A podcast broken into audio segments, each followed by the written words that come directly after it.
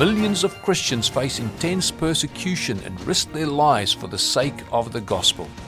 VOM Oz Radio supports persecuted Christians, giving a voice to the testimony of those who have been denied a voice. Our programs inform and encourage Christians in Australia and around the world to mobilize and to stand with our persecuted brothers and sisters in Christ. Welcome to VOM Oz Radio, voice for the persecuted.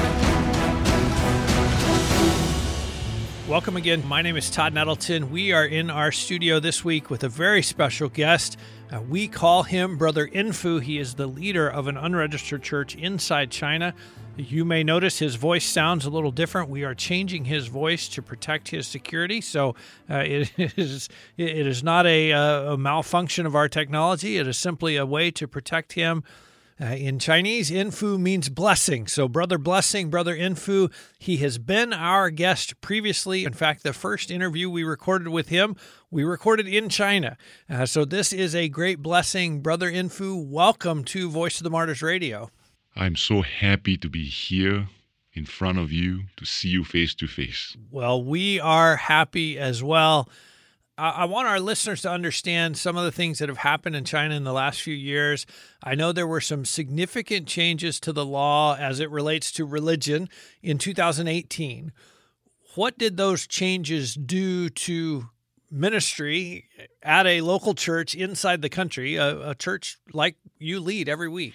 So there's all sorts of religious laws. It's always making it more difficult. Sometimes those laws are, have already been established and it's modified so that it can get more Christians and control the church and any religious groups and fellowships. But it has not affected the church because the church is still growing and people will just have to do church Pastors will shepherd the church, people will still go to church. Sometimes it's just a little bit more difficult. One thing has been more difficult since 2018 is that many churches cannot meet in one big group anymore. That's not possible. So they are broken into smaller groups. So the obvious challenge of that is if you're meeting in more groups, you need more leaders. How do you raise up more leaders to lead all those small groups? Because as you said. Now you can't meet 100 people, you need to meet 10 groups of 10 or, you know, 5 groups of 20. So you need 5 leaders instead of one. This is a challenge for the church. So can we raise up enough? So in our partner churches, in our church, we are broken into so many groups. But do we have enough men? There are men, but they are not elder qualified yet and we want to be very slow because elders they want to meet the qualification in uh, in the pastoral epistle, but that's a minimum requirement in the pastoral epistle. So we want to raise them up, and we also want to raise up their wives. And oftentimes the wives are not in with them, and so it takes a long time. Raise up men is a challenge to the house church. Definitely. Women, sisters, willing to do everything. They're willing to serve. God bless their soul. They're willing to do all the things, they're willing to suffer. They're always serving in every area they serve. So in our church, we see how women they attend prayer meeting, they read the Bible, they come for systematic theology, they come for all the classes. They want to go to seminary, they want to be trained, they want to be missionaries. Uh, we want to encourage them, but we want the men. We want the men to lead the church because it will affect the sisters in the long run. Families are broken because the men are not men, they are not godly men, they are weak, passive, so the wife has to be active. But you want the men to be a godly leader, to lead the family, to lead the wife, to love the wife, and shepherd Christ Church. Our prayer is to raise up a few godly men. We know the reality, we're not going to raise millions of them, but we will we want to raise godly men that can can love their wives and shepherd Christ Church. Amen. Brother, we talked about the changes in the law in 2018. Uh, then 2020 comes and there's COVID. And I know probably a lot of our listeners are tired of hearing about COVID. I'm tired of talking about COVID. But how did it affect the church? Did it affect the church more than it affected the general population in China, or was it just everybody was affected equally? The churches in the very beginning in 2020, when everything was shut down, Uh, most churches didn't know what was happening. Most people just stayed at home. And then immediately after that, 2020 in January, end of January, soon, a few weeks after that, the government barricaded all the housing community. People couldn't go out, people couldn't come in. So therefore, there's no church. You can't meet. People went online. So in our church and in our partner churches all over China, immediately when they allow people to get out of their compound, which is about three months after January, probably around April, people just went out. They will find a place to congregate, not in big groups, but in smaller groups. So they met and they fellowship, they hear the word of God preach, they continue to do that. Now, some churches did not do that for a long time. If they didn't do that and it took two years or three years, those churches eventually they have a hard time a very difficult time to continue people were disillusioned people got comfortable wake up in the morning without combing their hair in their pajamas and they turn on the computer and they do church and they got used to that so they just continue but there's no fellowship and they get depressed because everything is on at home. They work from Monday to Friday, morning to evening. If they're single, they eat alone. Uh, they buy things and they get it delivered. They don't go out on a Saturday. They don't go to church. They do it online. Eventually, they get very, very depressed or they are all sorts of other issues. They must come to church. So in our church, it is encouraged that they come to church.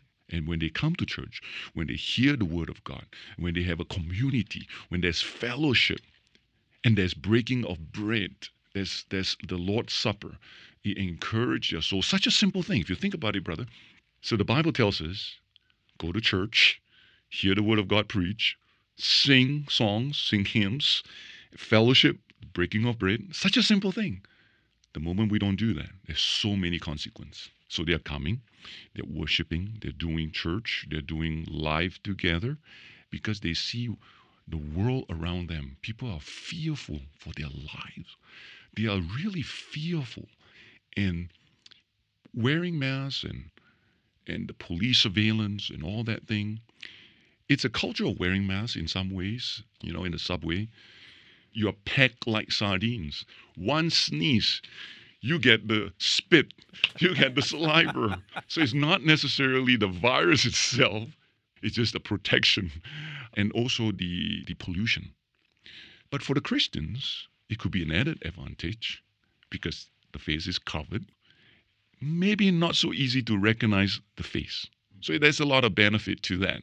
Now, once they enter the church, the Christians, once they enter the church, mask is off. So the mask is convenient for the outside so that people don't recognize, especially in our seminary training. You wear the mask to go to the location. Once you go in, you remove your mask and you do church, you do service, you do training. Once the leaders, the elders, set the tone of the church, we're meeting, we're attending church, we're worshiping God, they go. Yes, there's always the threat of being exposed it begins because the church is already illegal. So everything they do is illegal, but we do what is right according to the Bible. The Bible tells us to attend, we go to church. The Bible tells us to, to evangelize, we evangelize. So even with this watchful eyes of the government, the people evangelize.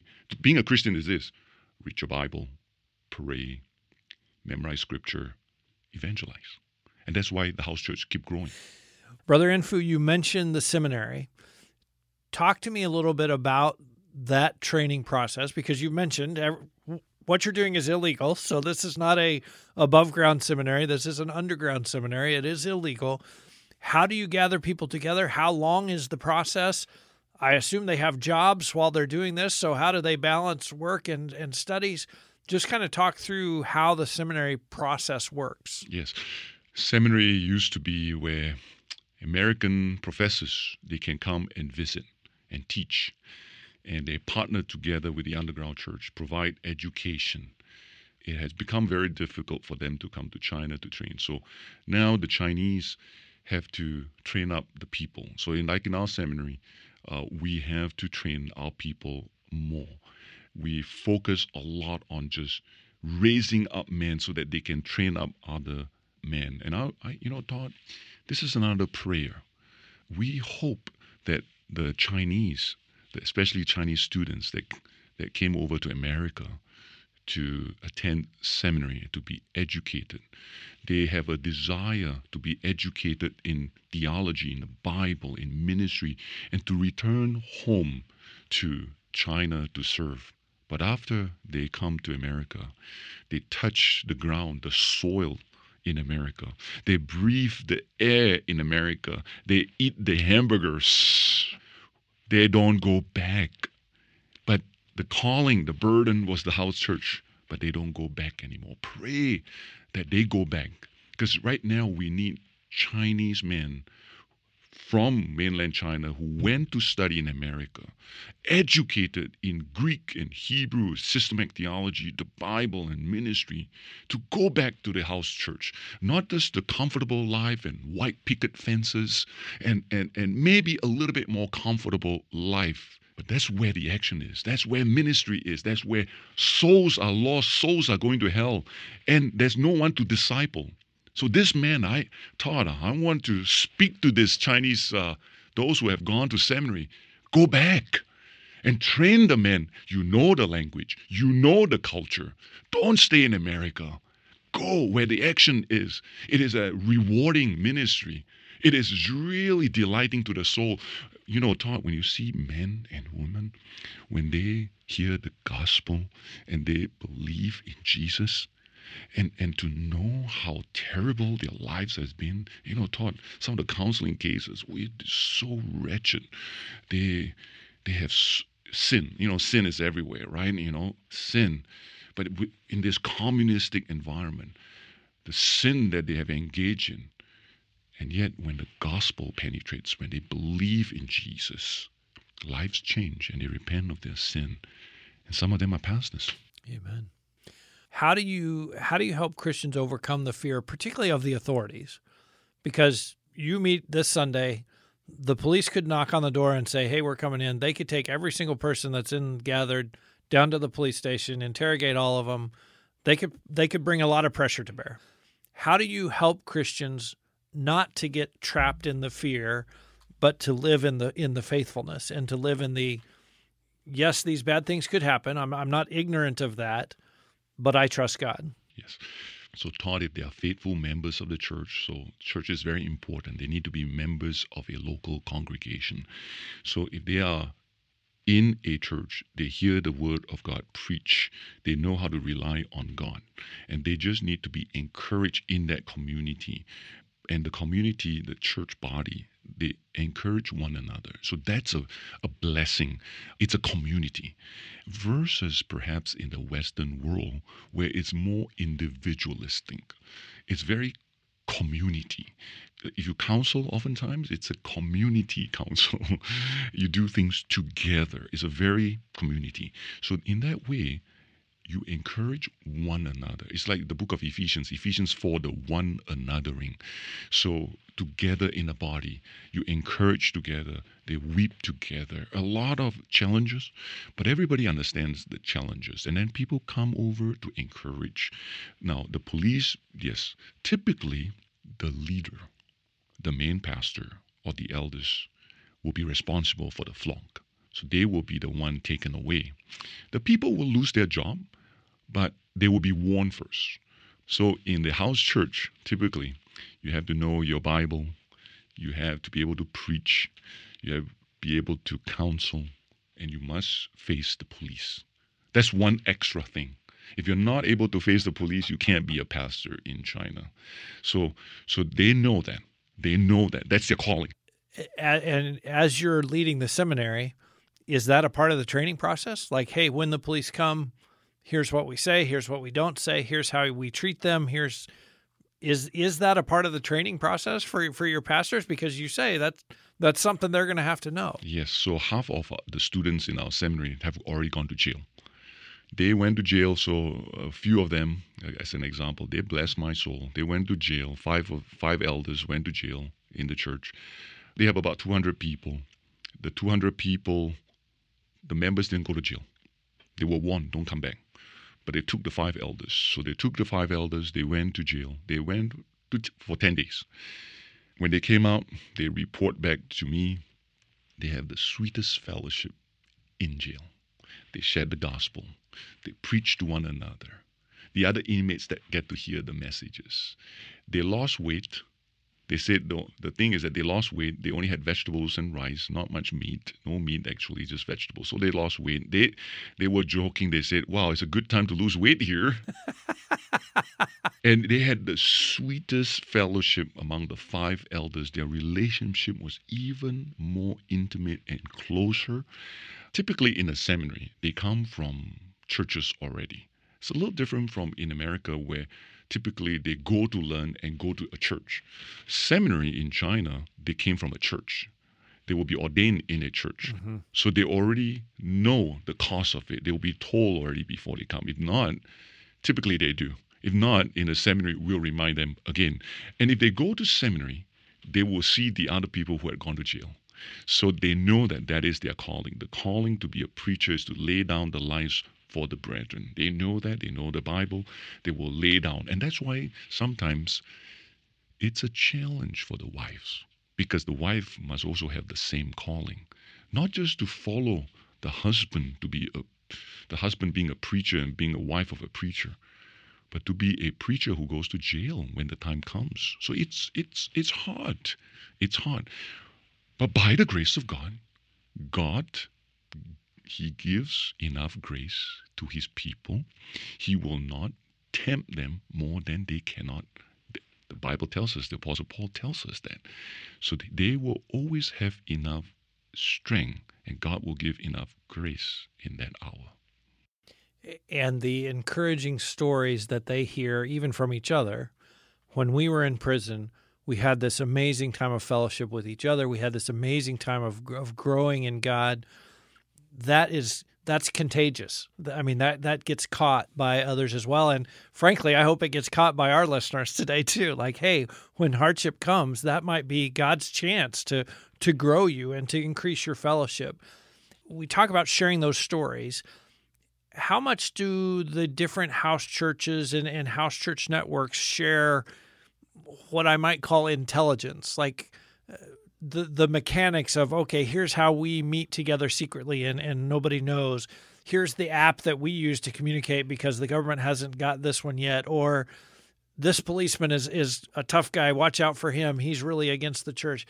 Is there the sharing of that kind of information? Because i know you know if just a random person walks into your church you're like whoa wait who are you? And are, are you here because you want to be at church or are you here spying on us but how much of that is there sharing among the house churches? Not just the gospel sharing and the training of leaders sharing, but the kind of, like I say, intelligence sharing of here's how we operate, here's the mechanics of what we do to keep doing what we do, even though it's illegal every single week? Oh, Todd, this is a very practical question that every church must face. So, uh, if there's any new people that come to our church, they need to fill up a form first. So typically, there's well, there's no website, there's no billboards, nobody knows. There's not a big sign outside announcing it. So how do they come? How do they know of this church? So it's all a word of mouth. So somebody, they know somebody. So that means that somebody in our church, a member of our church, will give a form for that new friend. That new friend must fill up a form, name, and when he got saved, and currently which church attending and the purpose of leaving this church, assuming this is a Christian, professing Christian. So after answering that question, it's a simple question, then the elders will meet with that person or call. Typically, we meet face to face and then to see why he wants to come to church. And that person, that visitor, knows somebody already. Our member already know this person. It's okay. He's okay. So then we want to know why he wants to come. Now, let's say the reason is not good. Typically, people church hop and they don't like there's a conflict and they didn't resolve. We would encourage them resolve your conflicts, go and, and reconcile, and then you can always transfer church. And we will call the leaders. They say, hey, this member uh, he wants to come, and they want to transfer please talk to your members first. And if there's a problem that needs to be solved, we are willing to come together and help. It, it, has blessed other churches that other churches know that we're not trying to steal their sheep. So then, when we have training, they would send confidently send their members to our training, knowing that we are not going to steal their flock. So this is a, a good thing, a blessing. Now, if it is a non-believer, uh, we welcome. Obviously, we want non-believers to hear the word of God, the gospel. Someone in our church, they know them. There's a relationship built already. They know where and where. So with those things, they, they kind of know are they spies or are they from the government? So true then, it's this is how we do it. Not intentionally mm-hmm. to to see which one is a spy, but mainly we want to make sure we help people transition. Also, another thing is that when our members want to transfer to another church, we shepherd them into our church and we shepherd them out to another church. Christians should not leave the church of God. They can go to another church but they should always be in a church. Mm-hmm. Amen. Brother Enfu, as we finish off, we always like to equip people to pray. We've talked about the need for leaders, and I know that will be on our listeners' prayer list this week, raising up leaders for the house church in China. What are some other ways that we can pray for, for China, for the country as a whole, but also specifically for our brothers and sisters there? Uh, pray for leaders to be raised up, pastors to be raised up, the pastor's marriage life, family, that they are able to glorify God. So, healthy church, healthy family, because a marriage should be an example of the gospel, a display of the gospel to a broken world. So, pray for pastors' marriages. Pray that the people of God in the house church, no matter how challenging their life and their situation and their circumstances are, pray that they will continue through many tribulations and focus and fix their eyes on Jesus Christ. Pray that Christ Church will be honored and glorified as they journey through this interesting time. Amen. I hope you will pray this week for our brothers and sisters in China. Uh, pray for the church there. God is doing amazing things. You you hear a lot about China on the news right now. You hear a lot about the politics. You hear a lot about President Xi.